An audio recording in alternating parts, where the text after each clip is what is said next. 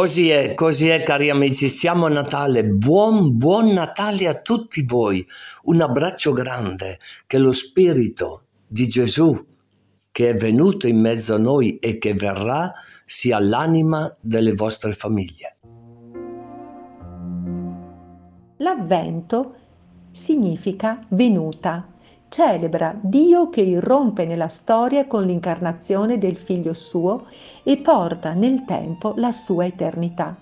Vi è un unico mistero, quella della salvezza manifestata nella persona, nelle parole, nelle azioni di Cristo, ma lungo i giorni dell'anno noi sottolineiamo le diverse angolazioni per permetterci di contemplarle e viverle meglio. Siccome il Natale era considerato come una sorta di Pasqua incipiente, anche per il Natale si crea un analogo periodo di preparazione per la Pasqua, la Quaresima, per il Natale l'Avvento, e l'intento era di preparare alla contemplazione della venuta nella carne del Figlio di Dio, ma anche di preparare alla seconda venuta alla fine dei tempi del Signore. Le due venute sono da contemplare insieme. Come vivere questo in famiglia? Con gli adulti direi di lanciarsi con la liturgia delle ore, le lodi, i vespri, almeno uno dei due capisaldi della celebrazione quotidiana, in modo da avere inni e antifone che sono davvero altamente evocativi e ci aiutano a prepararci all'evento, a contemplare il mistero di Cristo. Con i bambini abbiamo due possibilità. Una è la corona dell'Avvento, che è proprio proposta per la preghiera in famiglia dal Direttorio per la Pietà Popolare. La corona dell'Avvento non appartiene alla liturgia, ma alla preghiera in famiglia. Di settimana in settimana si accende una candela per prepararsi a questa venuta. Mentre la liturgia non indugia in una sorta di conto alla rovescia, in famiglia possiamo fare questo per abituarci alla venuta del Signore. Ad esempio, accendere una candela prima che gli adulti dicano i vespri e poi con i bambini dire il Padre Nostro finale. Con i bambini possiamo anche utilizzare il calendario dell'Avvento, che certo è stato ormai derubato dai supermercati e viene proposto come elemento commerciale, ma noi possiamo essere furbi e utilizzarlo per raccontare la dolcezza dell'attesa. L'Avvento non è propriamente un tempo di penitenza prima di tutto, ma di gioiosa attesa, e allora preghiamo prima di prendere qualcosa di dolce per prepararci alla venuta della dolcezza di Dio, che supera ogni dolcezza. Così educheremo i bambini a gustare il Signore, a prepararsi alla sua venuta e a celebrare il Signore che viene nella nostra vita. Direi che questi sono i due aspetti che possono alimentare la preghiera e la devozione in famiglia durante il tempo di Avvento. Carissimi amici, buonissima domenica a tutti voi. Oggi abbiamo con noi una bellissima sorpresa, dico io sorpresa.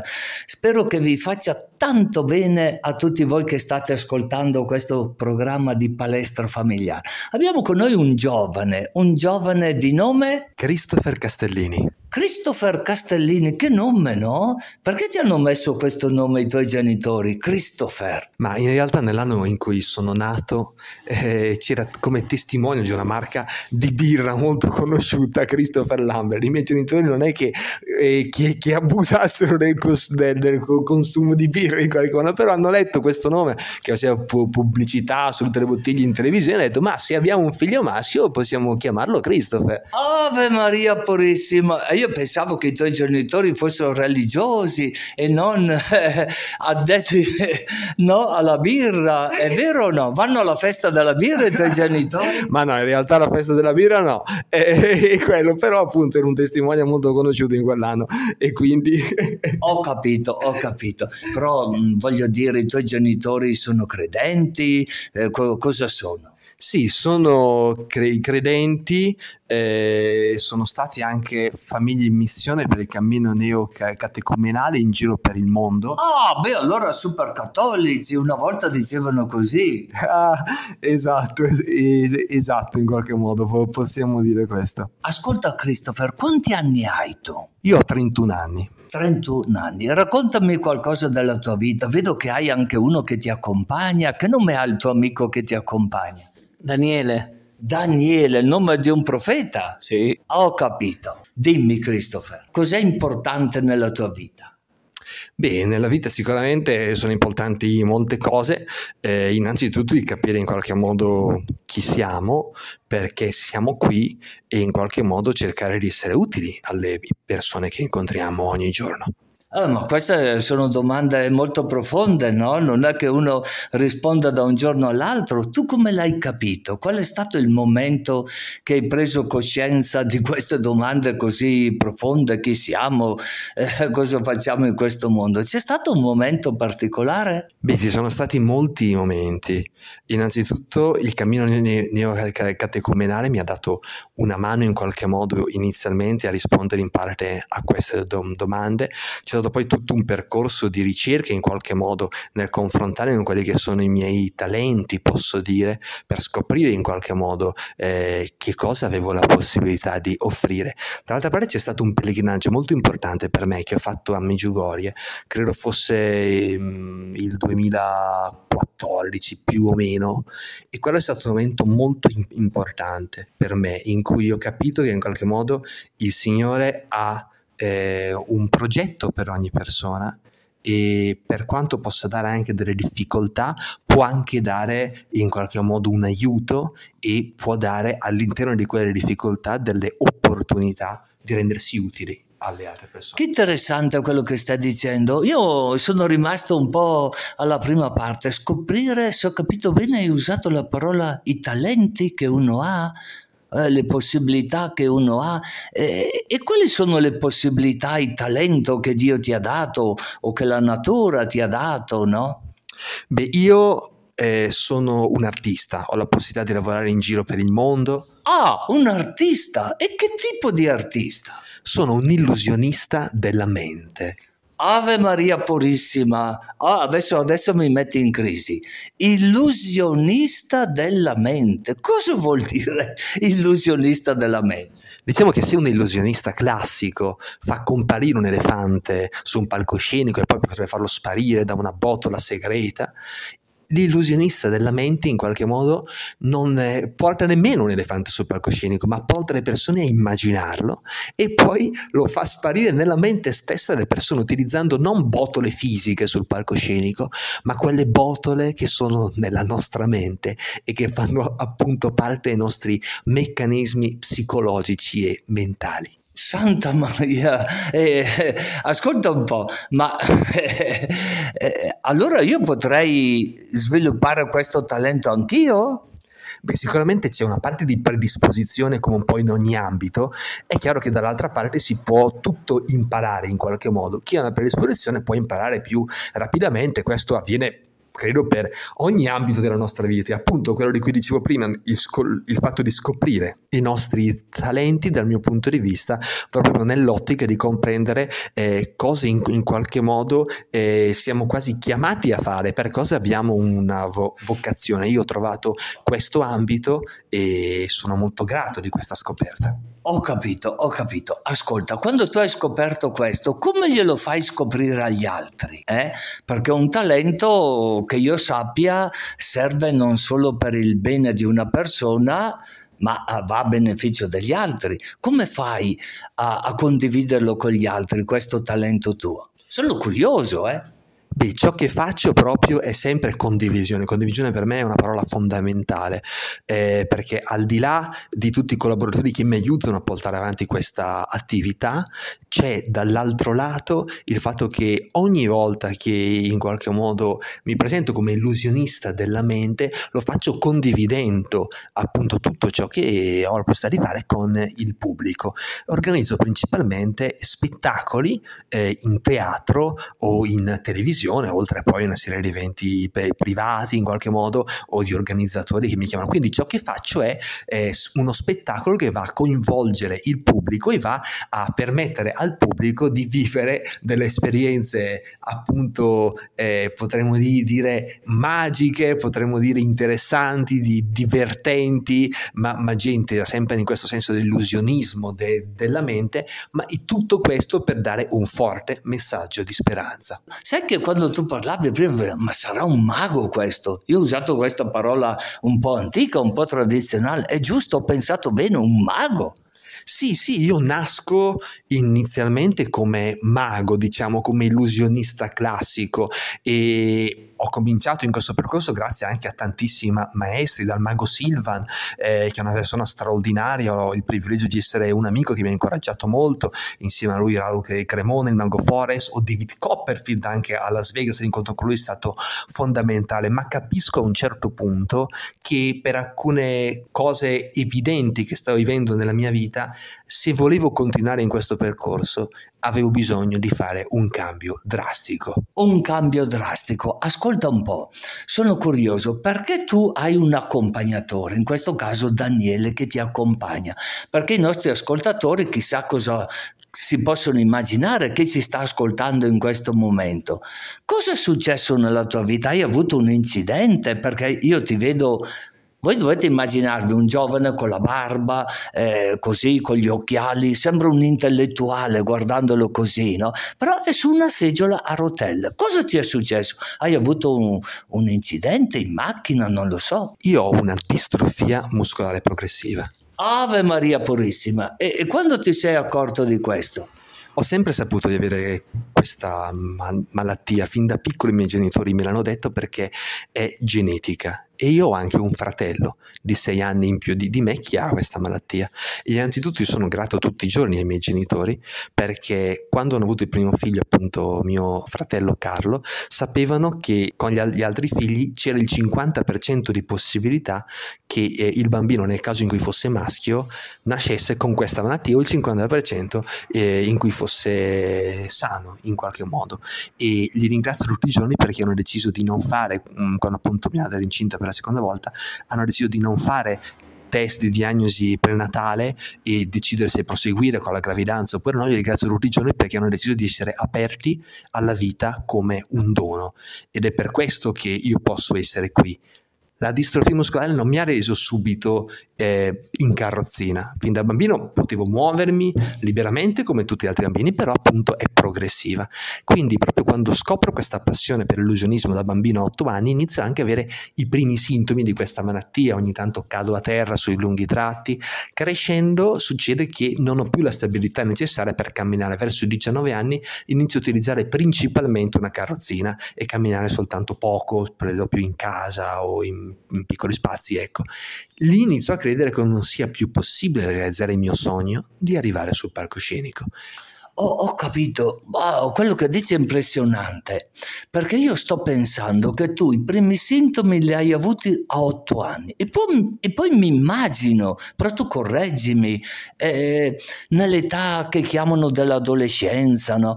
Come hai saputo...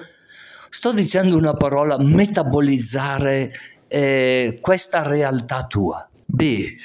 Ovviamente è un percorso che non è assolutamente stato facile. Gli amici, le persone accanto, dai volontari del comune ai familiari, alla famiglia, tutto in qualche modo mi ha aiutato a cercare di accettare questa situazione. Però il percorso di accettazione è personale, e soprattutto quando verso i 19 anni mi sono trovato proprio in una fase in cui finisci le superiori, inizi a frequentare persone nuove, mi sono trovato a essere in carrozzina principalmente. Quello è stato sicuramente impegnativo. Appunto in questo percorso mi ha aiutato la fede a capire che anche in questa situazione poteva esserci in realtà un'opportunità, e anche se sono su una carrozzina potevo essere felice, che la vita non è un inganno, perché se siamo chiamati a essere felici in qualche modo, sentiamo in noi questa vocazione, che ovviamente non è un diritto, come si dice oggi, tutti hanno il diritto di essere felici, no, perché dipende anche dal nostro comportamento se riusciamo a esserlo oppure no, però se abbiamo questa vocazione allora possiamo davvero inseguirla e non è un inganno la vita, possiamo davvero essere felici anche se siamo su una carrozzina, e io vorrei anche essere la dimostrazione in qualche modo, pur essendo in una carrozzina, anzi da quando sono in carrozzina viaggio in tutto il mondo, dalla Svizzera all'Inghilterra, alla Corea, agli Stati Uniti, a buona parte dell'Italia. Perfetto, corretto, che bello quello che stai dicendo, perché mi fa venire in mente le parole di un apostolo, no? Paolo, San Paolo, che tante volte lo ascoltiamo, almeno per chi ha la pratica religiosa, no? Lui tante volte sembra quasi una battuta, no? Tu dicevi, essere su una carrozzina non è un impedimento per poter viaggiare in tutto il mondo, come hai detto tu, e per sviluppare quel talento che tu hai scoperto. Lui, l'Apostolo Paolo, diceva, vabbè, era un altro contesto, un'altra realtà, sì, sono in carcere, però la parola di Dio non è incatenata. Mi è venuta in mente questa similitudine. Ascolta, e qui nel Bresciano, dove hai fatto i tuoi spettacoli, io uso la parola spettacolo perché hai detto che fai divertire tutti, se ho capito bene, li fai rimanere con la bocca aperta, è così o no? Diciamo che l'obiettivo è quello, appunto ti raccontavo che a 19 anni inizio a credere che non sia più possibile proseguire in questo ambito, però a un certo punto ho capito che quel limite era un limite della mia mente, perché chi diceva che per il fatto che ero in carrozzina non potevo fare uno spettacolo? E allora ho cominciato, prima di tutto iniziando a fare il mio primo spettacolo nel mio paese di origine, in Bassa Bresciana, e proseguendo in qualche modo ho cominciato a esibirmi in tutto il mondo, fino a capire che quel limite fisico potevo superarlo passando dall'illusionismo classico all'illusionismo della mente. Sono diventato il primo italiano a conquistare il podio al campionato europeo di mentalismo a Blackpool nel 2017. Nel 2017, in che città, di dove? A Blackpool in Inghilterra, all'Opera House di Blackpool, e nel 2018 sono diventato il primo italiano a conquistare il podio al campionato del mondo di mentalismo in Corea del Sud, e appunto dal 2016 mi esibisco in buona parte dell'Italia e del mondo. Ho fatto anche una trasmissione a Las Vegas, nella quale appunto sono stato invitato nel 2019, è stata un'esperienza fantastica, e a Brescia ho la possibilità di lavorare in molti teatri, sia in città che in provincia, proprio ora stiamo lavorando, ancora non posso dire alcune date, ma presto avremo delle date in programmazione a partire dal prossimo mese, e quindi questo sia nella provincia di Brescia, dove abbiamo fatto per esempio da Manerbio in qualche modo a Villa Nuova sul Clisi, che ho fatto recentemente, alla città dove ho fatto anche il teatro sociale di Brescia. Che bello quello che stai dicendo. Io ti ringrazio del tuo tempo, perché so che hai le tue attività da fare, no? Qual è il saluto che ti sentiresti di mandare a tutti quei genitori che magari non hanno la fede dei tuoi genitori? Perché questo programma è palestra familiare, però come tu puoi immaginare è aperto a tutti, no? Chi ci sta ascoltando in questo momento in macchina, per esempio, dice, certo, lui ha avuto la fortuna di avere un papà o una mamma che erano credenti, se ho capito bene, no? Allora erano aperti alla vita e così ti hanno aiutato. Ma altri che hanno avuto un'altra formazione, no? Che magari lì sì sono stati illusionati, lì sì, non so se uso la parola giusta, illusionati, no? Cosa gli diresti? Quali sono le parole che ti nascono spontanee?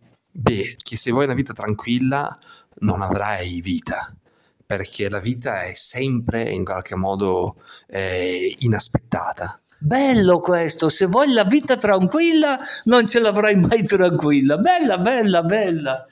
È sempre l'inaspettato in qualche modo, no? Per i miei genitori ovviamente scoprire che mia madre è portatrice sana di questa malattia dopo la nascita di mio fratello è stata ovviamente una sorpresa in qualche modo inaspettata, e è chiaro che probabilmente speravano che io non avessi questa malattia. Ovviamente.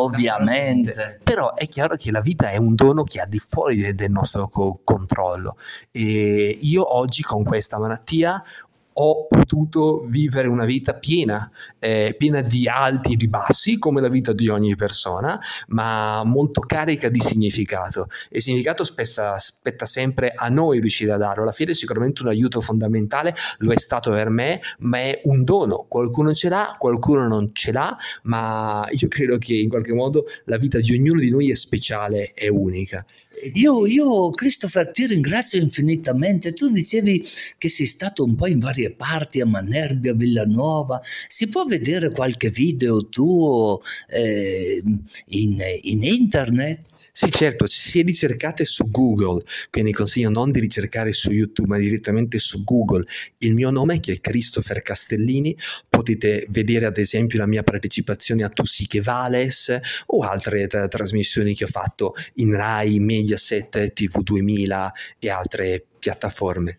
Io ti ringrazio infinitamente, soprattutto perché questa testimonianza sprigiona qualcosa che non sempre entra, come potremmo dire, in quella mentalità corrente che pensano che sia corretta, mentalità corrente che pensano che sia corretta. E invece le sorprese della vita aprono a una dimensione nuova della vita. Sì, assolutamente. Vorrei raccontare in chiusura un altro aneddoto. La situazione che ho vissuto nel 2020 in qualche modo mi ha portato anche a rimanere fermo per diverso tempo, fermare tutte le mie attività, fermare i viaggi. Questo ha creato anche un peggioramento della mia malattia, perché purtroppo è progressiva. Però ho utilizzato quel tempo in qualche modo come un'occasione per vedere che cosa potevo fare per aiutare la ricerca, e quindi mettendomi in contatto con una serie di medici che stavano portando avanti degli studi sulla mia malattia, ho potuto utilizzare quel tempo per coordinare un progetto internazionale che ora sta dando dei risultati straordinari. Io mi sto sottoponendo a una terapia sperimentale per la mia malattia. Da quando io l'ho iniziata sono sostanzialmente stabile, anche con dei piccoli miglioramenti certificati da vari medici. È chiaro che è presto per arrivare a conclusioni finali di qualsiasi tipo, però questo potrebbe essere un incoraggiamento per il quale ora sto lavorando a fare i passi successivi nella ricerca in qualche modo. E quindi tutto questo parte dal fatto che sono nato, perché se non fossi nato non avrei mai potuto vivere la vita straordinaria che ho la possibilità di vivere oggi, e non avrei mai nemmeno potuto mettermi a lavorare ora, oltre alla mia attività, a questo progetto appunto che potrebbe dare una speranza a tutte le persone che hanno la mia malattia in tutto il mondo. La speranza è questa, poi naturalmente le risposte arriveranno con calma. L'importante è sempre ricercare la verità, ricercare sempre le risposte e non arrendersi mai. Perfetto, io ti ringrazio infinitamente, a te, al tuo amico che ti accompagna con tanto amore, con tanta dedizione, oserei dire. Grazie anche a Daniele. Grazie a tutti quanti voi. Buona domenica. Grazie, buona domenica a tutti voi. Leggiamo ora questo brano dal titolo Una coppia molto speciale, dal libro Padri, Madri e Figli del cardinale Gianfranco Ravasi. La nostra galleria di scene bibliche che abbiamo finora desunto dall'Antico Testamento e che abbiamo dedicato a tante famiglie destinate a vivere un'esperienza di misericordia si apre ora a un nuovo orizzonte. Abbiamo scoperto anche famiglie con genitori o figli spietati, oppure nuclei familiari segnati dalla tragedia e quindi bisognosi di compassione e consolazione. Ora, entrando nella Bibbia cristiana, dobbiamo subito parlare di una coppia molto speciale, che dà origine a una famiglia del tutto eccezionale, anzi unica. Intendiamo così mettere in scena Maria e Giuseppe, cogliendoli però nel tempo del loro fidanzamento. Nell'antico Israele questo periodo veniva già considerato come la prima fase ufficiale del matrimonio. La donna perciò, pur continuando a vivere a casa di suo padre all'incirca per un altro anno, era già moglie del suo futuro sposo, e per questo ogni infedeltà era considerata formalmente un adulterio. La seconda fase, invece, comprendeva la solenne celebrazione nuziale col trasferimento festoso e definitivo nella casa dello sposo. Si ricordi la parabola delle ragazze sagge e di quelle sprovvedute presente in Matteo. È nella prima fase, quella del fidanzamento, che Giuseppe fa una scoperta sconcertante. Prima che andassero a vivere insieme, Maria si trovò incinta. L'intero racconto della vicenda è presente nel Vangelo di Matteo. Il futuro marito, che, come si diceva, è di per sé già sposo di Maria, si trova di fronte a una scelta drammatica, così codificata nella legge biblica. Se la fidanzata non viene trovata in stato di verginità, la faranno uscire all'ingresso della casa del padre e la gente della sua città la lapiderà a morte, perché ha commesso un'infamia in Israele. Questo dal Deuteronomio. Nel giudaismo successivo, però, questa norma brutale era stata temperata imponendo soltanto il ripudio, cioè un vero e proprio divorzio con tutte le conseguenze civili e penali per la donna. Cosa fa Giuseppe? La sua è una scelta che mette in azione finezza d'animo e attenzione misericordiosa per Maria. Non volendo accusarla pubblicamente, pensò di ripudiarla in segreto, in pratica senza una vera e propria azione legale formale. Per questa sua decisione egli è definito uomo giusto da Matteo. Questa formula, più che rimandare all'obbedienza della legge, che imponeva appunto il ripudio, è da considerare come riconoscimento del suo essere una persona misericordiosa, mite, buona, che cerca di adeguarsi alla prassi consuetudinaria, ma nella forma più delicata e sensibile per la donna, evitandole il clamore di un divorzio pubblico. Maria sarebbe ritornata al suo clan familiare per condurre una vita certo non facile, ma neppure col sigillo quasi anagrafico della ripudiata. Sappiamo però che la vita di Giuseppe, il giusto, è squarciata da una vera e propria annunciazione angelica, parallela a quella che Maria aveva ricevuto secondo il Vangelo di Luca. Non temere di prendere con te Maria tua sposa, e completando anche la seconda fase del matrimonio, perché il bambino generato in lei viene dallo Spirito Santo. Matteo 1,20. Comincia così la grande avventura di quest'uomo buono, il quale dovrà essere il padre legale del figlio di Maria. Sarà proprio per mezzo suo che Gesù nascerà alla storia come figlio di Davide, così come nascerà al mondo come figlio di Dio a opera di Maria, la sua sposa.